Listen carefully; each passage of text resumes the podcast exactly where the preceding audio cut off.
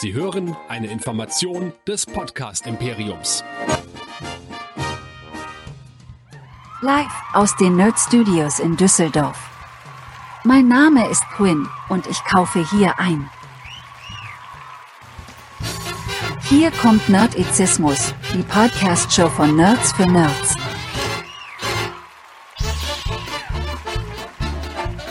Heute mit Hero Nerds, dem Superhelden-Podcast. Und hier sind eure Gastgeber. Hier sind Chris und Michael. Donnerstagabend, 21 Uhr. Hier ist Nerdizismus mit den Hero Nerds. Mein Name ist Chris. Heute mal irgendwie so eine komische, wuschelige Frisur. Aber im Gegensatz zu meinem Mitpodcaster habe ich wenigstens noch eine Frisur. Es kommt aber wieder was. Es kommt wieder was. oh ja, das ist aber heute hier wirklich hier Bad Hair Day. Ihr könnt das jetzt im Podcast hier nicht hören. Diejenigen, die hier live dabei sind, die können das natürlich sehen. Ich versuche das mal. So eine gewisse Grundeitelheit, äh, Eitel, Eitelkeit bringt man ja dann doch an den Tag, wenn man so vor der Kamera den Spökes macht. Ne? Ich weiß nicht, wie dir das, das geht. Das macht das hier. Das macht das hier, was ich hab, viel einfacher.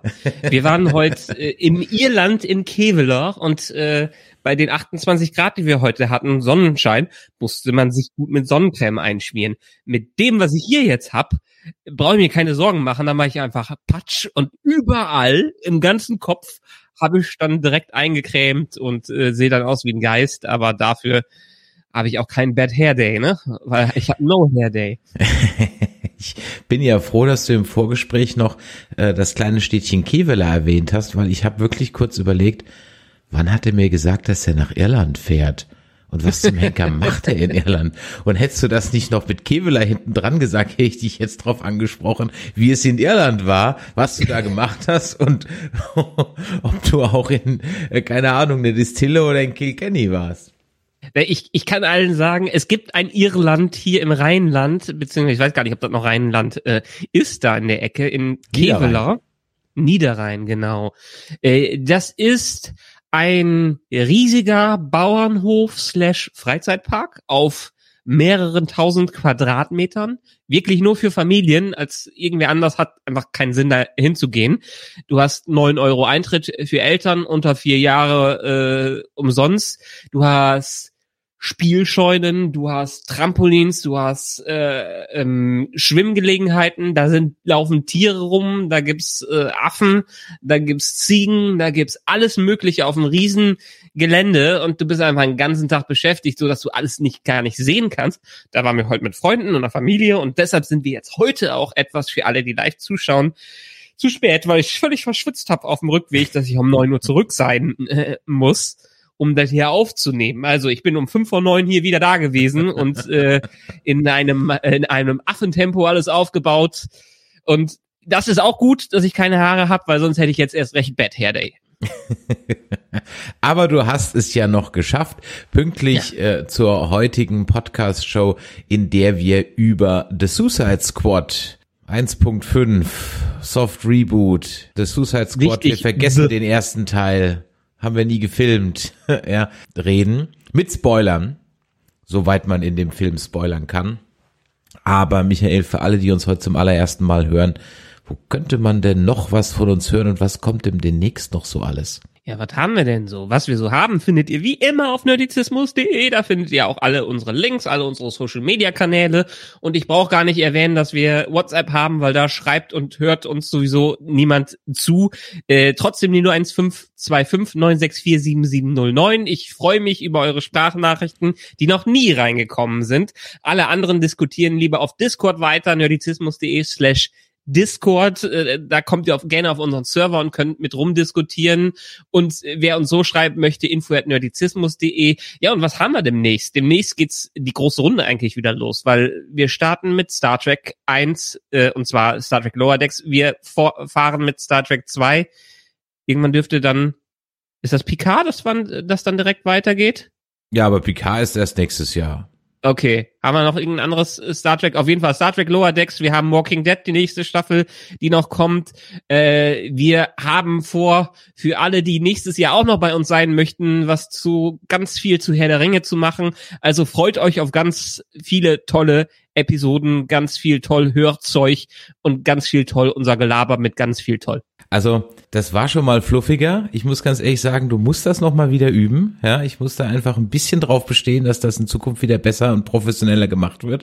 Außerdem stimmt es nicht, dass keiner auf WhatsApp schreibt. Dir schreibt halt nur keiner auf WhatsApp. Ja, Lea hat ja zum Beispiel da. Lea hat zum Beispiel durchaus äh, zwei, drei Antworten gekriegt, die wir auf den nächsten Hero Nerds Podcast verschieben, den du auch oh. vergessen hast. Ja, denn wir werden ja über What If reden. Ja, What's If kommt auch noch dazu. Ja, da war ja noch so ein Marvel-Ding, was man sich anschauen kann dieses Jahr. Ja, richtig. Und auch da werden wir wieder drüber sprechen. Heute geht's aber um The Suicide Squad. Den zweiten, anderthalbsten Soft-Reboot-Teil, diesmal in der Regie von James Gunn, mit einer überraschenden Altersfreigabe von 16, was mich ehrlich gesagt, Echt? ja, ziemlich wow. gewundert hat. 132 Minuten geht das Ding. Wir haben die üblichen Verdächtigen dabei, zumindest teilweise, mit äh, Margot Robbie wieder als Harley Quinn und wir haben Viola Davis wieder dabei als Amanda Waller. Und das war's dann eigentlich fast auch schon. Nein, wir haben natürlich noch, ja genau, den aus For All Mankind. Ja, Joel Kinnaman. Richtig, Colonel genau. Rick Fleck als Colonel Rick Flag und der Rest ist eigentlich komplett neu. Nee, Jay nee? Courtney als Captain Boomerang ist auch Ja gut, okay, ganz am Anfang nochmal. Okay, alles klar, ja. gut. Aber er überlebt ja nicht lange. Denn wir werden am Anfang gleich mal in so ein klassisches Bait and Switch geladen. Aber bevor wir über den Film sprechen und über die Handlung reden, auch dieser Film hat natürlich wie jeder DC-Film wieder so eine Entstehungsgeschichte. Und da schwingt natürlich auch wieder was mit. Vielleicht, wir haben den letzten Film schon ziemlich zerrissen. Der war ja auch im wahrsten Sinn des Wortes zerrissen. Und das war einfach, im Englischen gibt's dieses schöne Wort Clusterfuck, ja. Ähm, ein Desaster, ein Machwerk, einfach eine Katastrophe. Man hat so hinten dran so ein bisschen erkennen können, was das mal hätte gewesen sein sollen können, wenn David Ayer gedurft hätte, wie er wollte. Und nach dem Erfolg des Release des Snyder Cut haben wir natürlich jetzt einen neuen Hashtag, nämlich Release the Air Cut. Ja. Das war eine ganz interessante Geschichte damals. Ähm, Zack Snyder hat mit seinem Man of Steel angefangen, das DC Extended Universe aufzubauen, hat mit Batman vs. Superman, Batman wie Superman weitergemacht. Die waren beide eigentlich ziemliche Kassenschlager. Äh, Problem dabei, bei den Kritikern ist zumindest Batman wie Superman sowas von dermaßen untergegangen, aufgrund der Tonalität und vielleicht auch vielen anderen Geschichten, die da einfach nicht so gut gelaufen ist. Ich weiß, Fans können wieder ankommen und sagen, nee, der war doch ein geiler Film. Egal, normale Kritiker haben gesagt, dieser Film war ziemlich katastrophal und auch wenn viele reingegangen sind, äh, hieß das nichts Gutes für die Zukunft. Und da man jetzt den Suicide Squad von David Ayer in der Mache hatte, hatte man gedacht, okay, scheiße, wir dürfen das nicht wiederholen. Wir müssen vielleicht doch mehr in die Richtung von Marvel gehen, die zu dem Zeitpunkt mit Guardians of the Galaxy zum Beispiel unglaublich erfolgreich waren. James Gunn hat's gemacht mit einem Konzept, was einfach abgefahren war, sind die durchgekommen. Ähm, und der erste Trailer von Suicide Squad ist damals so gut angekommen. Ich glaube, Bohemian Rhapsody äh, war dahinter, ähm, äh, dass die ganz schnell David Ayer die Kontrolle entzogen haben, der Firma, die den Trailer geschnitten haben, die Schnittrechte für den Film übergeben haben, so dass die natürlich ihren Murks daraus gemacht haben und den äh, zumindestens laut David Ayer komplett verschnitten haben. Der ist seit Jahren auch dran und entsprechend seitdem der Snyder Cut released worden wurde, beteuert er, dass sein richtiger Film, den er damals gemacht hat, viel, viel, viel, viel besser wäre und ein ganz anderes Produkt dabei rauskam.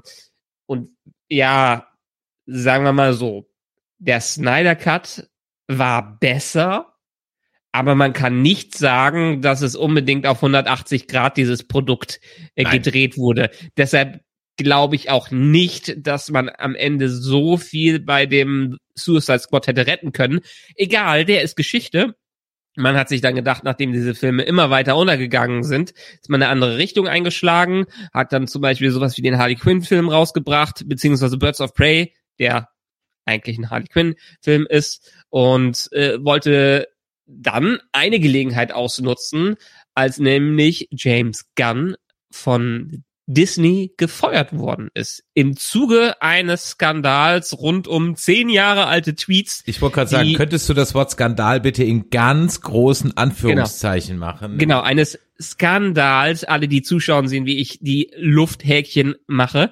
Ähm, weil die neue Rechte in den USA äh, sich im Sinne der sogenannten Cancel Culture zehn Jahre alte Tweets von ihm rausgesucht haben, wo er mh, mm, etwas geschmacklose Witze rausgebracht hat, das muss man zugeben, aber äh, wer verändert sich nicht in zehn Jahren und ich meine, es war vielleicht dumm, das alles noch stehen zu lassen, aber ist ja ganz egal. Mittlerweile sind wir alle viel schlauer. Marvel, äh, Disney hat James Gunn gefeuert, hat ihn irgendwie ein paar Wochen später dann wieder angeheuert, weil sie selber eingesehen haben, dass das eigentlich ja, ziemlicher Murks war, was die da gemacht haben und dass die von äh, den Rechten aus den USA in eine ziemliche Ecke getrieben worden sind. In der Zeit hat DC aber gedacht, hahaha, ihr habt ja da einen geilen Filmemacher, den schnappen wir uns und geben ihm einfach alles, was er möchte, weil Guardians of the Galaxy ist geil. Und das haben die mit diesem Film gemacht. Die haben ihn angeheuert. Er hat ein Skript geschrieben. Er hatte volle Kontrolle. Er hatte wirklich, er durfte mit dem Scheiß machen, was er wollte. Da hat keiner drauf geschaut und die sind super glücklich damit. Und das sieht man auch bei diesem Produkt, das dann am Ende rausgekommen ist. Das ist ein ganz klarer James Gunn Film bis zur tiefsten DNA hin. Und ich hatte nach Black Widow wirklich so zum ersten Mal meine Superheldenmüdigkeit, weil es halt auch wirklich, naja, ihr fandet den ja gut, ich fand den ja eher so gähn. Um die Marvel-Serien jetzt mal außen vor. Aber da war ich wirklich so, ah, wenn das so in seinem, in dem Ding weitergeht, habe ich bald keine Lust mehr auf, auf Superhelden. Aber ja. dann holen die hier, ich sag mal, die dritte Liga der Superhelden raus, ja. Harley Quinn mal außen vor und, äh, und liefern ein Comic-Spektakel ab, was quietschebunter und äh, lustiger, naja, lustiger schon, aber ähm, ich sag mal, mehr comichafter fast nicht sein kann, außer du gehst wieder in die Puff-Pau-Zeiten äh, von Batman äh, aus den 60ern zurück.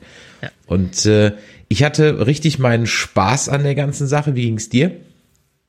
Ich auch. Ähm, ich habe vorher mir ein paar Reviews zumindestens angelesen und äh, der Duktus ging doch dahin, dass alle gesagt haben, dass das ein geiler Film ist und zumindestens bevor er rausgekommen ist, hatte er auf Rotten Tomatoes und Co. bessere Bewertungen, einen besseren Score als jeder andere Comicfilm, den es bisher gab, inklusive solche Sachen wie The Dark Knight. Also das Ding ist bei den Kritikern abgegangen. Ähm, ich hatte hohe Erwartungen daran, allein wegen James, äh, äh, James Gunn und was ich an der Vorgeschichte mitbekommen habe. Und diese wurden nicht nur erfüllt, sondern für mich auch übertroffen. Okay, soweit würde ich nicht gehen. also ich fand, ich fand ihn geil. Ich hab, bin reingegangen und habe gedacht, okay, schauen wir uns den jetzt mal an. Ich musste wirklich viel lachen. Ich musste sehr, sehr viel lachen. Das ist für, für mich immer eins der besten, äh, der besten Anzeichen, dass ein Film gut ist, wenn ich viel lachen muss und wenn ich viel mitfiebern muss. Und das glaubt man gar nicht. Der hat's geschafft ähnlich wie bei Guardians of the Galaxy, die 90 Prozent der Leute gar nicht kannten. Du erinnerst dich an deinen Kommentar von damals, ein Waschbären will sich keiner anschauen, so ungefähr, war, war der doch. Ähm, und trotzdem hat er aus diesen zumindest in der Öffentlichkeit damals B-Listenhelden, A-Listenhelden gemacht und das hat er hier auch mit den Bösewichten ziemlich gut geschafft, weil außer, wie du es gerade schon gesagt hast, äh, Harley Quinn und ein paar andere Leute, dürften die meisten Charaktere äh, in dem Film den meisten Leuten, die nicht tief im Comic-Universum drin sind, völlig unbekannt gewesen sein. Absolut, ich gebe völlig offen und wunden zu von Polka Dot Man. Ja. Ja, ja. Weil eh schon mein Highlight, ja, in dem Film, wir müssen bitte gleich dann noch ausführlich über Polka Dot Man reden. Redcatcher 2 und King Shark hatte ich vor dem Trailer, respektive dem Film, noch nie was gehört. Ja, doch Worum, ein bisschen, äh, ich meine, ich habe die das äh, Arrowverse ziemlich lange geguckt, bis ich irgendwann bei den ganzen Serien aufgegeben habe. Äh, ein paar von denen sind schon zum Beispiel bei Flash vorgekommen. Der Thinker war bei Flash, zu dem ich gleich noch was sagen kann, der äh, von Peter Capaldi, dem Dr. Who dargestellt worden ist. Und King Shark kam auch vor in einer deutlich schlechter animierten Version als das Ganze, weil es einfach ein TV-Budget war.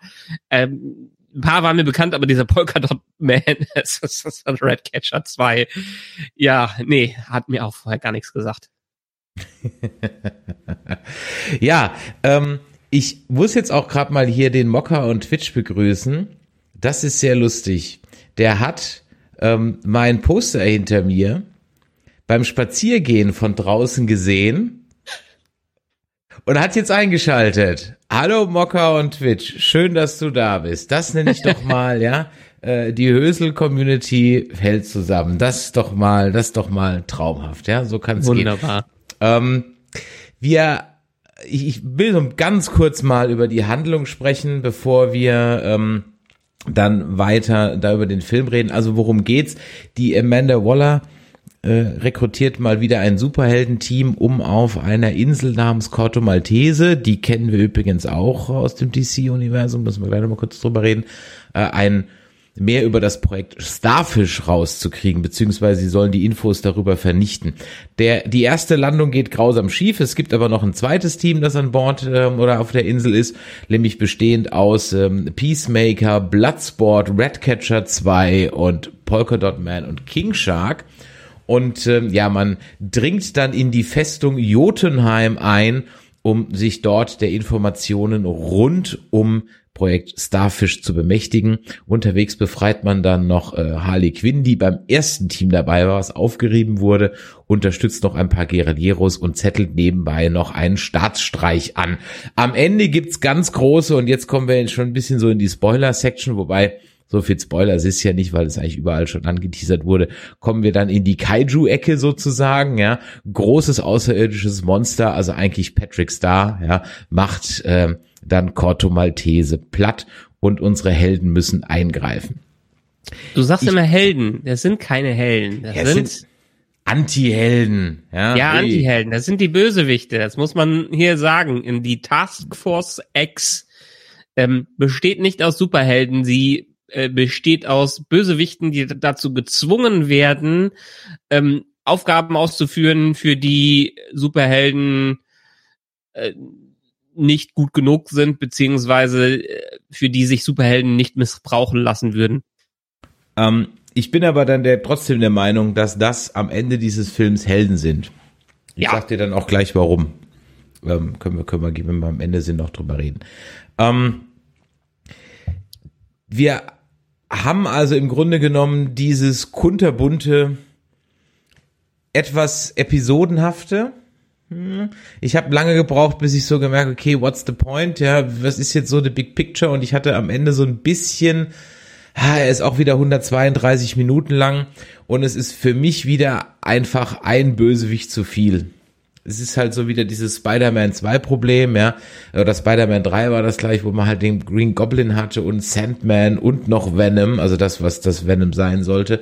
Ähm, ja, auch hier entweder Starro oder dem bösen El Presidente, aber irgendwie nicht alles beide. Ja, also da muss man sagen, diese Corto Maltesen, die waren nicht wirklich die Bösewichte in dieser Geschichte. Natürlich haben sie eine typische Na, Stellung Anfang eingenommen. schon, bis Harley Quinn den Typen dann erschießt. Also ja. ja, aber sonst wären die für die Suicide Squad, für die Suicide Squad selber sind die doch absolut unwichtig. Ähm, Harley stößt auf die und kann dementsprechend ein paar äh, killen, aber ansonsten wären die doch direkt nach Jotunheim durch und hätten sich nur mit der Armee beschäftigen müssen, aber nicht irgendwie mit den Führern ähm, dieses, dieses Militärstaates. Also deshalb die, ja, das sind so Nebenbösewichte und der Hauptbösewicht ist eigentlich mal wieder ja die USA und ihre Experimente. ist das, kann man das eigentlich auch Vogue nennen, wenn das so ein Trope ist, im Grunde genommen, auf den USA und ihren Experimenten rumzubashen? Ist das auch Vogue? Natürlich. Ja, okay. Dann, ja. Ist das, dann ist das auch Vogue. Okay, alles klar. Ähm, Aber lass uns doch noch mal vielleicht äh, den, den, den Anfang besprechen. Ja, die, weil, die, die Switch and Bait, äh, die Bait and Switch Nummer so.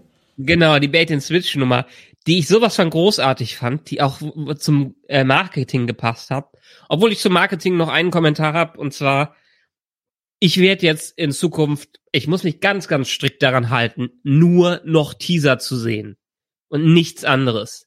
Ich habe sowas von keinen Bock mehr auf diese Trailer, die wirklich viele der richtig guten Szenen verraten und auch bei Suicide Squad haben die einfach schon Clips rausgebracht aus den Szenen, die einen dann im richtigen Film ziemlich gespoilert haben. Wollen Gut, es ist jetzt nicht nicht die nicht die komplexeste Story, aber zum Beispiel mit diesem The Detachable Kid gab's. Wollen wir uns den Trailer mal eben angucken? Wir können uns den Trailer gerne einmal anschauen, ja. Ich habe ihn ich habe da mal was vorbereitet. Robert Dubois. He's in prison for putting Superman in the ICU with a kryptonite bullet. I'm not joining your suicide squad. We'll see. My court date is coming up. And Miss Waller said maybe you could help me out. You're flexing in my door! Everyone stand down. Miss Waller, I don't- Stand down! I wouldn't take such extreme measures if this mission went more important than you could possibly imagine. Are you in or out? Good. Let's meet your team. It's okay, I'm not okay. Each member is chosen for his or her own completely unique set of abilities. I need to feel the raindrops on my head, on my head. Hey guys, sorry I'm late. Ah. Had to go number two. Good to know. Was passiert? Na, musst du schon wieder den Ton ausmachen, weil kriegst schon wieder den Copyright Claim bei YouTube. Es ist so Ja, albern. Es ist so lächerlich, ne? Ne, ist, Also- ist, ist halt so. Also, es ist ja nicht nur der, der Trailer, der im Marketing mit vielen Szenen rumspielt. Gerade die Szene, die dann später noch kommt, äh, wo Harley Quinn befreit wird von denen. Äh, oder, ähm, ja, genau, wo, wo die am Anfang auf der, äh, wo die alle gegeneinander kämp äh, kämpfen am Anfang äh, auf am Strand, aber auch so spätere, dass Starro auch schon im, im Trailer vorkommt. Ich meine, man zeigt doch schon den ganzen Film mal wieder, was mich tierisch stört. Egal, ich habe mich darauf beschränkt, demnächst wirklich nur noch Teaser zu schauen. Habe ich jetzt zum Beispiel bei Shang- äh, Shang-Chi und The Eternals gemacht. Ich werde mir keine Trailer mehr davon ansehen. Zurück zum Original Point. Der Anfang. Dieses Bait and Switch, wo man auch aus dem Trailer ein paar Figuren sieht, die in die Suicide Squad reinkommen und die das schon sehr anfängt, zum Beispiel wie der erste, dass man einfach nur ein bisschen Exposition bekommt und dann wird man direkt in die Action äh, reingeworfen. Und dann gehen sie alle drauf. Und das zeigt ganz blöd. Allein, allein diese erste Szene. The Weasel is dead. die dieses blöde Ding ins Meer reinwerfen, hat jemand geprüft, ob das Ding schwimmen kann. Ich musste so lachen, als ich äh, das mitbekommen habe. Und dann sieht man, wie alle draufgehen, passt zum Film. Dieser Film heißt Suicide Squad und dementsprechend sollen auch Leute draufgehen auf die blutigste Art und Weise. In ich habe lange keinen so blutigen Film auf einer Kinoleinwand gesehen. Auf einem kleinen Fernseher wäre es wahrscheinlich was anderes gewesen, aber auf einer Kinoleinwand kam mir das Ding ultra brutal, aber auch passend brutal äh, vor. Und äh, der, dieser ganze Anfang hat mich so gut auf den Film eingestimmt und mir gezeigt, was wir erwarten können. Das war für mich grandioses Kino. Hast du Nathan Fillion erkannt als TDK? Ich nicht. Ja, ich habe ihn erkannt, aber ich erkenne seine Stimme auch immer direkt. Also von daher, äh, das ist das ist für mich, das ist für mich kein Problem. Und ich habe irgendwann mal vorher mitbekommen, dass er dabei sein soll. Ah, okay, gut, das, das, äh, das wusste ich nicht. Und hast du ähm, äh, Flula Borg ähm, erkannt? Ja, aber auch deshalb, weil ich wusste, dass er mitspielt und eins der ersten Promotion-Materialien, die rausgekommen sind, war halt mit Flula Borg äh, wie der über seinen Charakter spricht. Deshalb hat's mich hier dann im Gegensatz zum Marketing überrascht, dass die direkt, äh, dass der direkt auch mit draufgegangen ist. Mhm. Für alle, die nicht wissen, wer Flula Borg ist, äh, Flula Borg ähm, lebt in den USA und ist ja ein, deutscher YouTuber in den USA ähm, und äh, ist relativ erfolgreich. In, Im Grunde genommen macht er ehrlich gesagt eigentlich nur the typical German. He speaks English with a very strong accent, yes, and he talks about driving on the Autobahn, ja. And with this number, he made it to the Jimmy Kimmel and all the rest, and he talks like that on the YouTube videos, and the people like it. Ähm, das ist mehr oder weniger die ganze Nummer, aber äh, Kudos, ja. es gibt der ist also erfolgreich das, da drüben. Hier absolut, ist er weniger jetzt, bekannt. Hier kennt ihn eigentlich keiner. Nee. Äh, ja. es, das heißt, es gibt jetzt einen dritten Exportschlager. Das heißt, wenn du also ins Ausland gehst, kannst du entweder Bier brauen, Metzger respektive Bäcker sein und als viertes kommt jetzt noch dazu the German YouTuber. Ja, you yeah. can make that, you can make that too. So if the carrier with the podcast here doesn't go anymore, we go to the to the USA and make our reviews there with this accent, then it will work. Yes. Ja, so, so war das. Und da habe ich natürlich, da habe ich wirklich, da habe ich zum ersten Mal sehr laut gelacht, weil ich mir dachte, so, das, das ist ja geil, ja, also den Typen da reingepackt. Und da habe ich mir so ganz kurz gedacht, okay, jetzt würde ich gerne mal, das ist wieder mal so ein Gag, der halt im Deutschen halt nicht, ich, ich wette, sie geben ihm im Deutschen einen bayerischen Akzent. Du warst ich im wette, Englischen auch drin? Ich habe englische Originalversion gesehen. Ja, okay. Ja. ja. Sonst hätte ich es auch, glaube ich, nicht gecheckt. Ähm, weil ich nicht wusste, dass er mitspielt und äh, ich habe ihn dann nur aufgrund des, weil er halt seinen Akzent wieder macht, äh, erkannt. Und ich bin mal gespannt, wenn ihr in der deutschen Version von Suicide Squad wart, dann schreibt doch mal, ob sie Javelin einen irgendeinen deutschen Dialekt gegeben haben. Ich tippe darauf, dass sie bayerischen Dialekt gegeben haben, aber vielleicht auch was Berlinerisches oder so ein Ossi-Dialekt oder so, keine Ahnung. Schreibt das mal in die Kommentare, würde mich mal, würde mich mal interessieren. Ja, das war dein Click and Bait. Da warst du also schon mal dann ein Click and Bait, dann dein Bitch and Bait, das ist Switch and Bait, mein Gott. Und da warst du dann also schon Bait and Switch so rum heißt. Was ist denn los heute? Ja, Herrgott, zack nochmal. Und da warst du also schon dann ganz begeistert. Da hat der Film mich also schon gehabt. Ja, ja, da hat er mich absolut gehabt. Das war, das fand ich super geil. Ich war ja dann doch, also mich hat er insofern auch, äh, gehabt hat er mich noch nicht, aber ich war schon überrascht, weil ich halt äh, irgendwie gedacht habe, na ja, also jetzt frage ich mich natürlich schon, wie sie irgendwie ähm, den, mein Gott, wie heißt der jetzt wieder, der aus, ähm, aus Walking Dead, mein Gott, äh, jetzt komme ich gerade nicht drauf, du weißt, wen ich meine. Ja, um, ja, ich, ja. Genau. ja. Oh, wieso komme ich denn jetzt auch nicht drauf? Genau, und aus, ja. äh, und aus Guardians of the Galaxy. Genau der, ja. der vom Anfang, der mit den weißen Haaren, auf dem ich gerade nicht komme. Ah. Weil ich mir dachte so, ah, ob die das jetzt durchziehen, so ein prominenten, bekanntes Gesicht aus einem anderen Comic-Universum jetzt als Hauptcharakter da durchziehen. Michael Rooker. Genau, danke. Ja. Ähm, habe ich mir gedacht, das ist aber mutig, ja. Und während ich noch so, so drüber nachsiniere, dass das aber mutig ist, ist er schon weg. Ja, aber äh, das war nicht, das war übrigens nicht das einzige Cameo ähm, aus Guardians of ja. the Galaxy. Der hat sich ja äh, seinen Bruder geschnappt, der in Guardians of the Galaxy zumindestens die Puppe von äh, von Rocket Raccoon spielt und auch noch einen Nebencharakter äh, spielt. Der war auch wieder dabei als Weasel und noch eine Nebenrolle. Ähm, dann diese, ah, wie hieß sie, Mantis. Moff Mantis, Mantis, genau die die Mantis spielt in Guardians of the Galaxy, die war in einer kurzen Szene zu sehen als Tänzerin äh, dabei. Ja. Ja. Die hat als Tänzerin in der Bar-Szene kurz durch Hintergrund gehutscht. Also von daher, da war schon einiges dabei. Naja gut, und nachdem halt dann die erste Nummer vorbei ist, kommt halt dann das richtige Team beziehungsweise Harley überlebt, wird gefangen genommen. Und wir erleben Abenteuer auf Corto Maltese.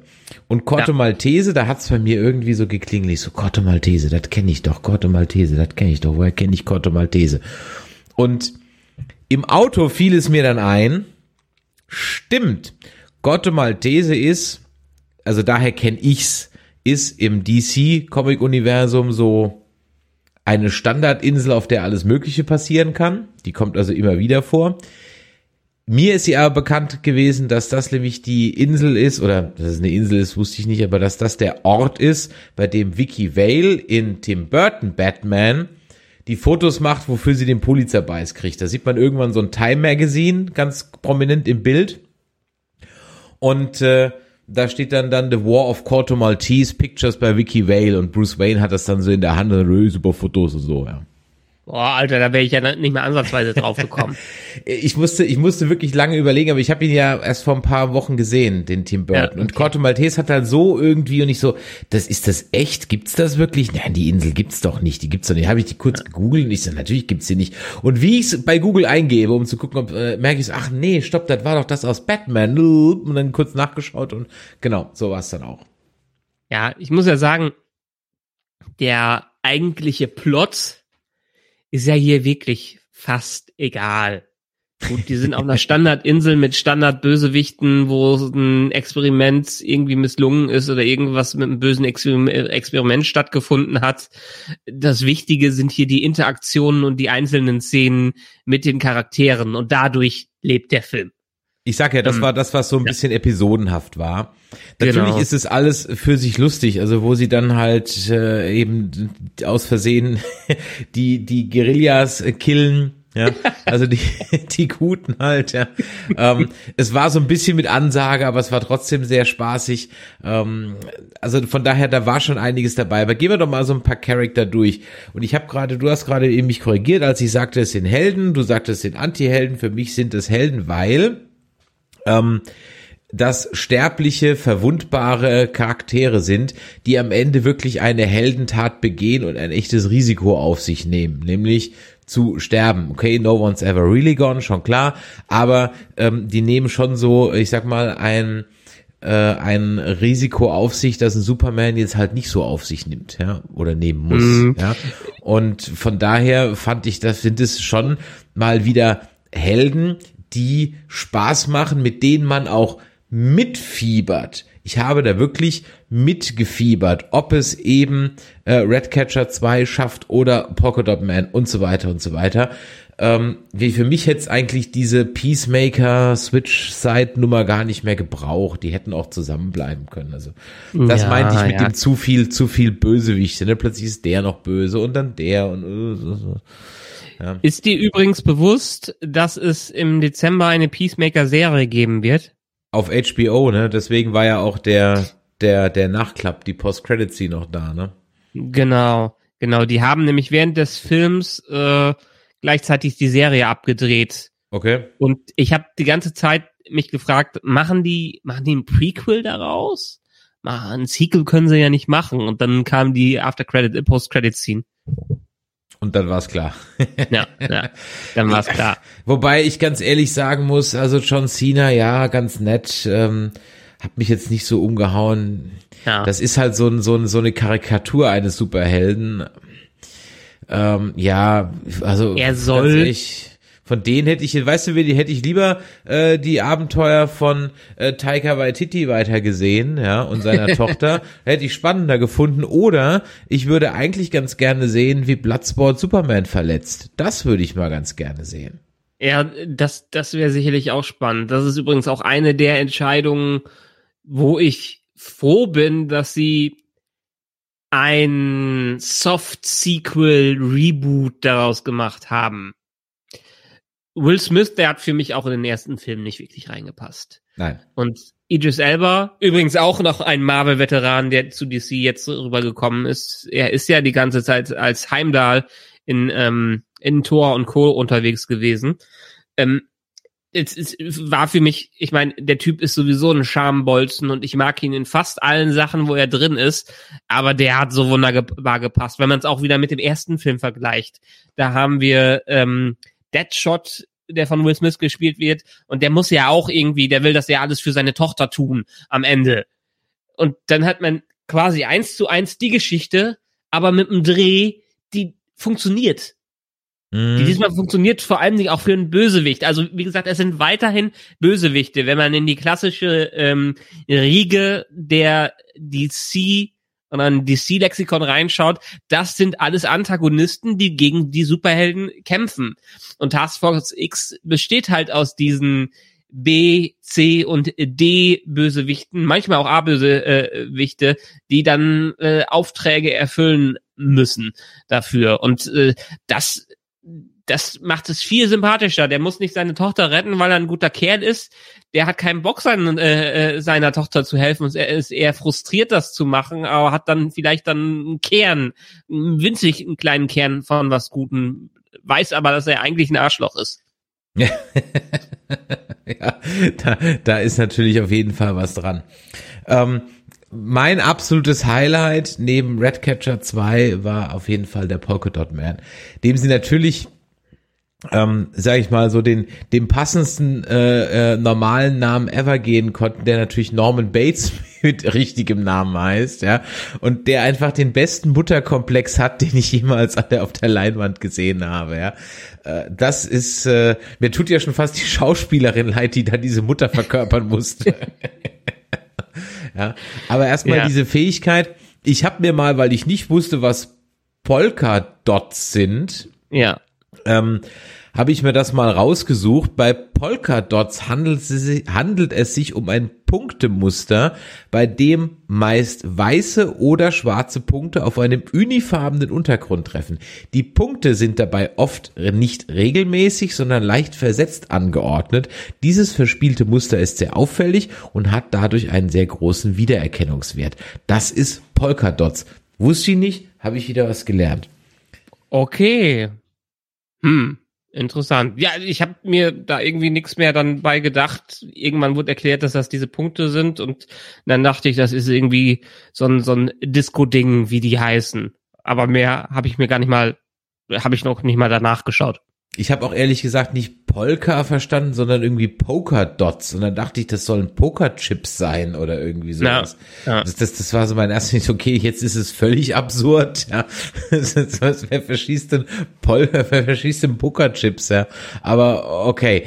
Und ähm, dann ähm, hast du ja eigentlich, wo wir gerade bei den Bösewichtern waren, haben wir ja eigentlich noch einen richtigen Bösewicht. Dann kommen wir nämlich zu den ganzen Ö Bösewichten, die da wieder waren. Und dann wird die Reihe nämlich doch länger.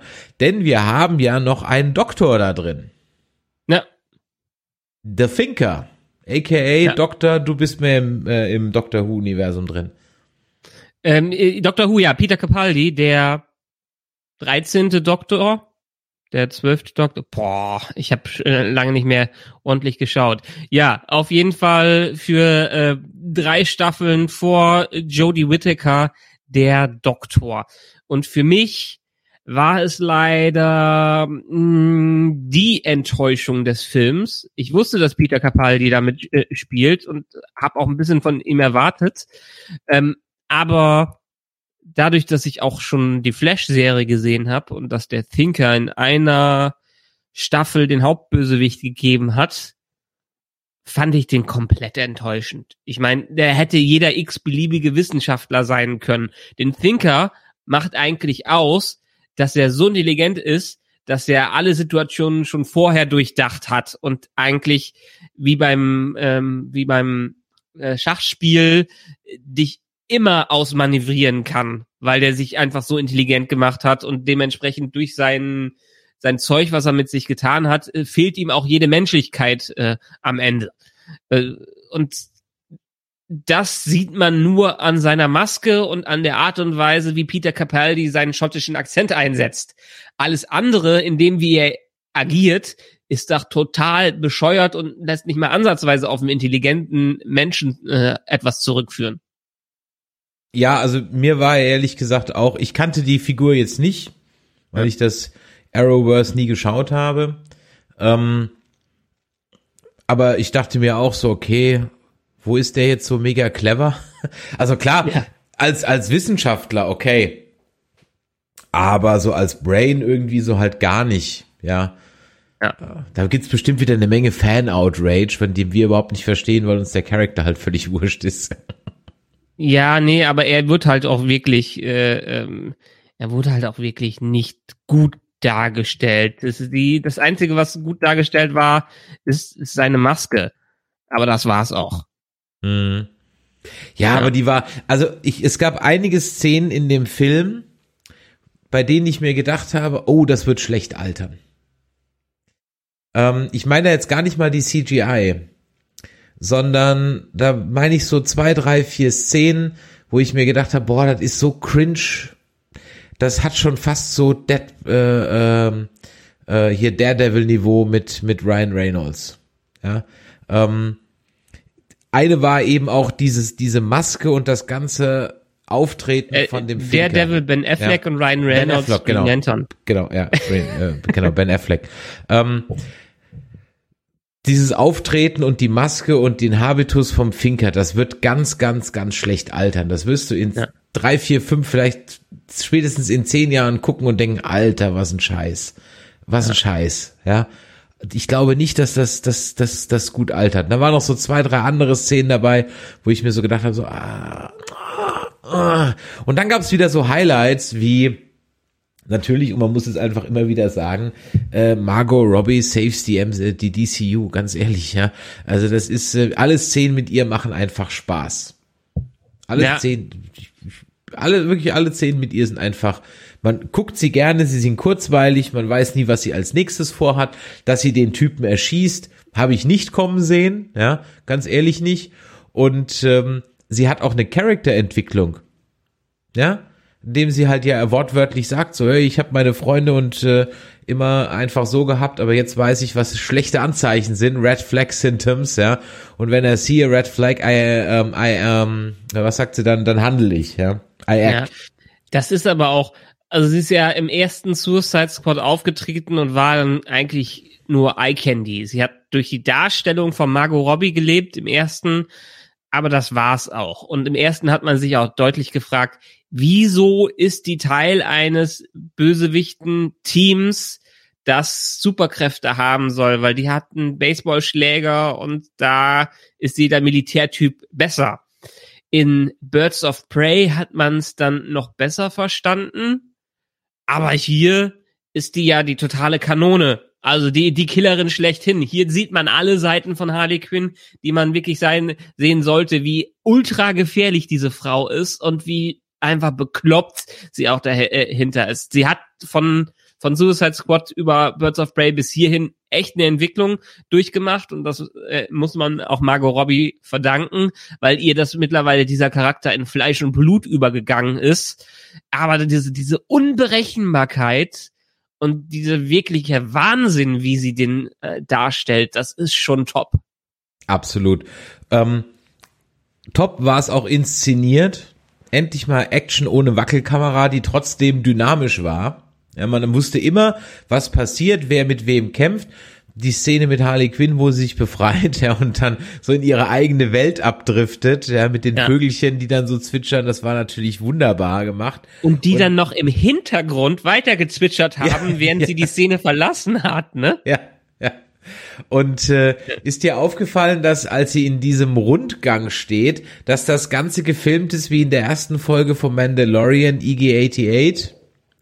Ähm, wo sie mit der Waffe so dasteht und sich so dreht und dann so macht, das ist genauso wie als der, wie bei Mandalorian als IG-88 oder wie, wer auch immer der Roboter da heißt, ähm, Ah. auf dieser Ranch steht und dann auch genauso die ganzen äh, Bösewichter killt. Da steht er auch nur so in der Mitte und dreht sich so um die eigene Achse. Und das äh, äh, war war auch so mehr oder weniger das das gleiche Bild. Und ich kann, fand die Kamera wirklich gut, die Effekte fand ich auch gut. Wie gesagt, die Charakter sind schon ein bisschen grenzwertig teilweise. Klar gehört irgendwo dazu, wird aber meines Erachtens schlecht altern, wird man sich glaube ich nicht mehr so angucken können. Und ja, und dann kam natürlich am Ende noch Ein, ein, Starro. Visu ein ja. visuelles habe ich noch, Ja. was da drin war, was ich sehr schön fand. Ähm, die Transition-Texte, Mhm. wie die dargestellt worden sind, sei es, ob äh, man gesagt äh, hat am Strand now oder irgendwelche Oh ja, Zeitangaben, Ja. Jotunhain aus verschiedenen äh, äh, Dingen, die auf dem Gebäude da sind und dann erst Miss, Next Mission Jotunhain wischt weg, Harley in Rauch dabei. Ähm, wun wunderbar visuell rübergebracht, das Ganze. Da hat das Forever Not Girl vollkommen richtig angemerkt. Das wäre so diese kleine Hilfestellung gewesen, die man beim Witcher hätte gebrauchen können. Ja, Ja. ja. Ja. Und die man auf so eine Weise doch wunderbar, auch ohne Texttafel oder Untertitel, toll einblenden kann. und die dich in der Story drin hält, die dich in der Welt drin hält und du trotzdem dem Zuschauer vermittelst, guck mal, wir sind jetzt hier und das und das und das. Richtig, hast vollkommen recht, war, war wirklich gut gemacht, ja. Genau. Und das, der Highlight-Effekt war für mich neben Starro, der sehr, sehr gut aussah, äh, King Shark, Nanawe. Übrigens von Sylvester Stallone gesprochen, der auch bei Guardians of the Galaxy 2 ja dabei war. Ähm, dementsprechend, äh, James Gunn rekrutiert ein, einfach seine Leute, die haben Bock mit ihm zusammenzuarbeiten. Äh, Ach so, eine Sache, die mir von Guardians of the Galaxy noch eingefallen ist. Ich bin gespannt, welche Easter Eggs hier auftauchen, die Fans nicht entdecken. Angeblich gibt es im ersten Guardian of the Galaxy immer noch ein Easter Egg, das nach all den Jahren nicht von Fans entdeckt worden ist, das James Gunn immer wieder anteast und immer wieder denken, die Leute, sie hätten es gefunden und haben es nicht gefunden. Wenn er wahrscheinlich hätte er auch irgendwelche Sachen hier gemacht, was ich was, was ich sehr sehr schön fände. Aber äh, Nanawe als Charakter und als Effekt fand ich super. Der wirkte so plastisch und so gut animiert. Ja, da gebe ich dir recht. Wobei ich mir über seine Kräfte nicht ganz im Klaren war. Weil am Der Ende stark. war ja und und unverwundbar de facto. Ja. Ah, okay. Äh, Und dann doch wieder nicht. Also Kugeln prallen an ihm ab, aber diese kleinen Quallenmonster können ihn beißen. So. Okay. Er ist so ein bisschen der Hulk des Teams gewesen. Ja, nachdem der, der Krokodoktor vom letzten Mal halt dann auch wieder raus war. Ja. Ähm, vielleicht war das Easter Egg, dass sie im Gefängnis alle Crocs tragen. Wer weiß. Ja, vielleicht, vielleicht war es das gewesen. Äh, ja, und wie gesagt, du hast ihn gerade schon erwähnt, am Ende kämpfen wir dann noch gegen Starrow the Conqueror. Und da habe ich so ein bisschen mir gehadert, weil ich mir dachte so, oh, Kaiju Action, da bin ich jetzt irgendwie so gar nicht in der Stimmung für. Hm, da am Sonntag, am Tag vorher auch gerade noch Monster Hunter gesehen. Der, by the way, gar nicht mal so scheiße ist. Gar, gar nicht, gar nicht mal so scheiße. Also, Boah, nee, ich hab, muss ich mir nicht antun. ich habe viel Schlimmeres erwartet und dann war er am Ende des Tages gar nicht so schlecht. Also Bei dieser schlecht, Medienübersättigung weiß ich zum Glück, was ich auswählen kann zu gucken und nicht. Er ist schon schlecht, ja, aber ich habe schlechter erwartet und von daher ging's. Ähm, ja, und dann war ich erst so, oh, jetzt so ein, also andersrum. Am Anfang dachte ich mir bei Tentakeln irgendwie, oh, Picard, oh, äh, Hydra, oh, irgendwas, bitte nicht. Und dann stimmt, ich hatte, weil ich hatte den Starro vergessen oder so, stimmt, es ist Patrick Star, habe ich ganz vergessen. Der war dann in der Tat gut animiert. Er ist natürlich schon in dieser Größe, ist es natürlich schon, und dann, dann sind wir wieder bei dem Comichaften dieses, dieses, dieses Films. In einem MCU hätte der nicht so ausgesehen. We have a freaking Kaiju up in this shit. Das hat zum Film gepasst. Exakt. Und auch, und auch die, die Skurrilhaftigkeit dieses, die Skurrilität dieses, dieses Seesterns, ja, der einfach völlig albern aussieht und, und völlig over the top ist. Also ich glaube, Marvel würde mit diesem Kaiju-Monster echt ein Problem haben, weil den kannst du in den realistischen Ansatz der Avenger schon so so doof, ja, so, so cheesy mit diesem riesen Auge und den, kannst du den so gar nicht mehr reinpacken. Du musst den eigentlich irgendwie Richtung The Kraken verändern oder so, weil sonst geht's nicht. Ja. Ja, da hoffe ich ja, dass die nächsten Filme, sowas wie Eternals und Co. oder der Quantumania, der dritte Ant-Man, solche Elemente mehr einführen. Mhm. Solche verrückten Sachen, dass sie da mehr wagen, weil es gibt sehr viel Potenzial, genau solche Dinge mit reinzuführen, äh, mit einzuführen und vielleicht macht's ja der dritte Guardians of the Galaxy, wo James Gunn seit zig Jahren das Skript stehen hat und es nur verfeinert und er meinte, es wäre das Beste, was er jemals geschrie geschrieben hat. Aber jetzt auch von dem Film ist er auch am stolzesten drauf, äh, auf das ist für ihn sein bester Film, den er bisher gemacht hat. Ich würde halb zustimmen. Den ersten Guardians of the Galaxy fand ich besser, wegen diesem mehr Familienfeeling in dem ganzen Ding drin, aber er ist schon gut. Und ähm, ja, Starro war von der Animation und äh, von der Skur Skurrilität einfach wunderbar und trotzdem richtig bedrohlich durch die Viecher, die er da abgesondert hat aus seiner Achsel und quasi alle übernehmen konnte. Also da hätte man schon sehen können, dass das Ding gefährlich ist, was es am Ende aber eigentlich nicht da, da war, dadurch, dass es durch dieses eher underpowerte Team besiegt werden konnte. Also Mhm. da hätte Superman dann seinen Spaß mit gehabt. Ja, eben, genau. Ja. Äh, das, das meine ich halt. Für, für dieses Team stand halt wirklich was auf dem Spiel. Ja. Wenn da Superman gekommen wäre, wäre da halt nichts auf dem Spiel gestanden. Ja, also. Aber allein dieses wunderbar optische, wie Harley dann mit dem Stab in das Auge reinspringt, was fantastisch aussieht, andererseits total eklig ist, weil sie die ganze Zeit in dieser Flüssigkeit auch den Mund auf hat und wo die Ratten dann die äh, die Nervenzellen von ihm zerfressen. Eklig und fantastisch gleichzeitig. Ja, ähm, lass uns noch kurz über die Ratten sprechen, an der äh, Henry Jones Senior seine wahre Freude gehabt hätte. Ja.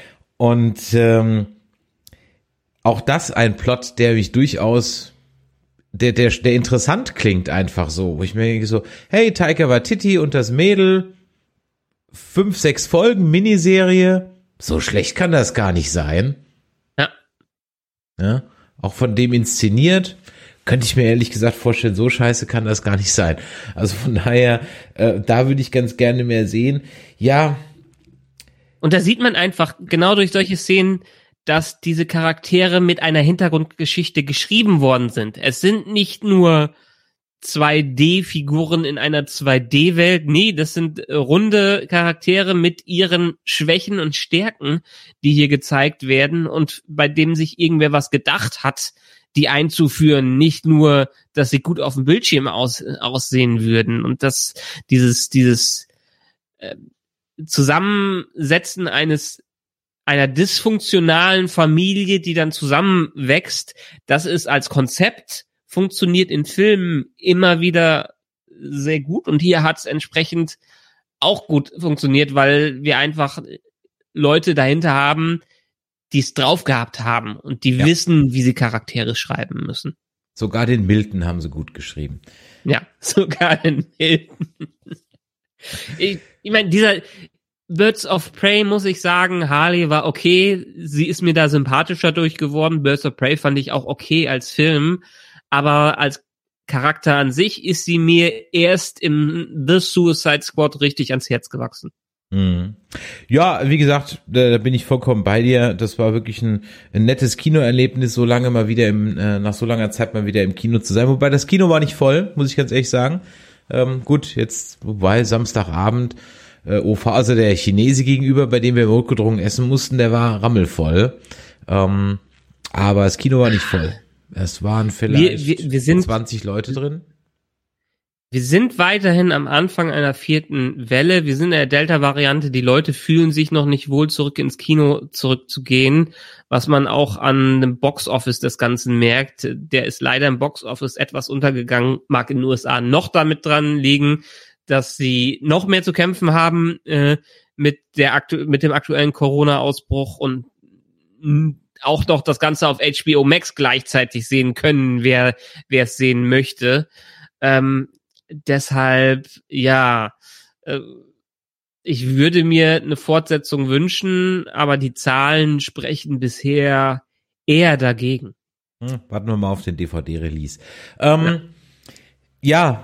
Wer mehr von uns sehen möchte, der kann das natürlich nächsten Donnerstag wieder tun. Dann müsst ihr aber auf mein Gesicht verzichten. Dann ist nämlich der Michael und Lea alleine da, wenn sie über What If reden. Ich sag das deswegen so explizit, damit du nicht, damit du es nicht vergessen hast, ja, äh, nächsten Donnerstag. Äh, dann aber kann ein man, Moment, ja, Moment. hast du noch was? Ja, wir sollten so. eigentlich noch mal ganz kurz über Amanda Waller sprechen. Ach ehrlich, der langweiligste Charakter im ganzen Film. Der einzige sinnvolle Bösewicht eigentlich bisher im DCEU.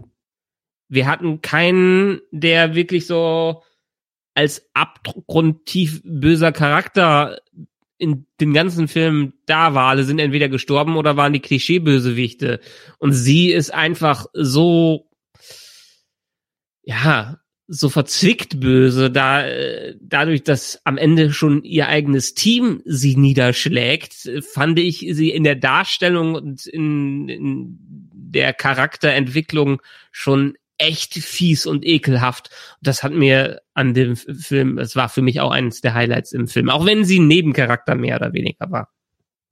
Ist für mich ehrlich gesagt, ja, okay, kann man so sehen.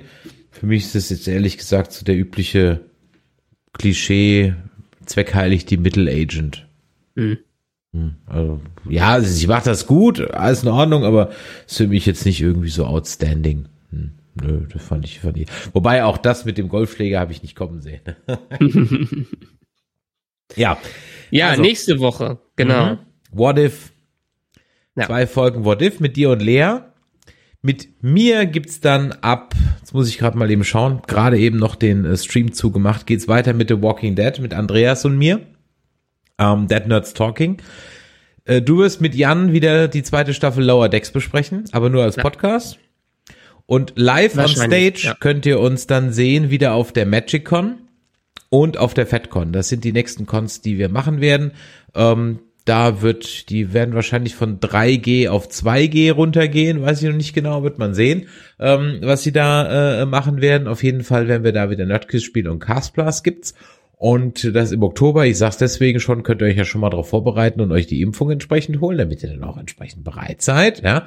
Und ähm, jetzt muss ich mal nach links gucken wegen dem Schlusswort und dann wird irgendwie ge ge ich kann es nach draußen nicht sehen, ja, aber ich soll jetzt mal nach links gucken, anscheinend steht da draußen irgendeiner. Ich sehe es aber nicht, ja. Ähm, es spiegelt zu sehr, aber ich wink mal aus dem Fenster. Schau mal, ich kann schon winken, ja. Bekommst du deinen eigenen Hösel-Stalker? Ja, ich habe jetzt, äh, nein, Stalker will ich das überhaupt nicht nennen, ja. Das ist ja schon mein Fanclub. Ich mache Winke, Winke, ja. Von daher dem, demnächst im Supermarkt, ja, bei uns beim Edeka.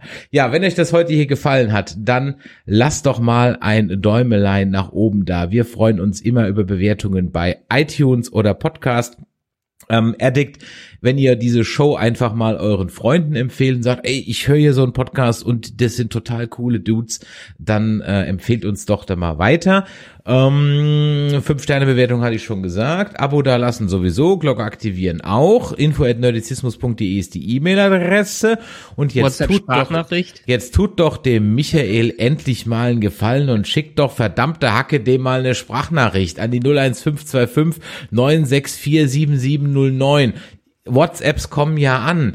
An Lea jetzt wieder. Wenn Star Trek wieder losgeht, wird der WhatsApp-Channel wieder überquellen. Aber der Michael will mal eine Sprachnachricht haben. Ich mache jetzt den Hashtag hier Voicemail for Michael, ja. Ähm, den werden wir jetzt hier mal zum Trenden bringen, ja. Und äh, von daher schickt doch dem Michael jetzt endlich mal eine Sprachnachricht. Der ist inzwischen so weit, der will auch beleidigt werden. Das nimmt er auch. Der nimmt jetzt alles mit, ja. Alles. Der nimmt Komm jetzt her. alles Bring mit, it ja. on. Genau, bring it on. In diesem Sinne, vielen Dank auch an den Chat, auch wenn heute nicht ganz so viel los war wie sonst. Tja, wir haben es gerade noch als Schlusswort gesagt, der Film war im Boxoffice nicht so erfolgreich. Hier in dem Chat ist nicht viel los. Ah, letzte Woche bei He-Man war mehr los. Ja? Von daher, ähm, Ist ja auch schon seit 30 Jahren raus. ja, wahrscheinlich. So, in diesem Sinne. Also, dann würde ich mal sagen, Däumelein hoch, gute Nacht auch und äh, von daher bis die Tage, macht Idiot. Tschö. Ciao. Das war wieder eine grausam unelegante Ausleitung, ne? Das ist ja unglaublich, ne? Das, das, das, das, heute waren wir nicht gut drauf, ne?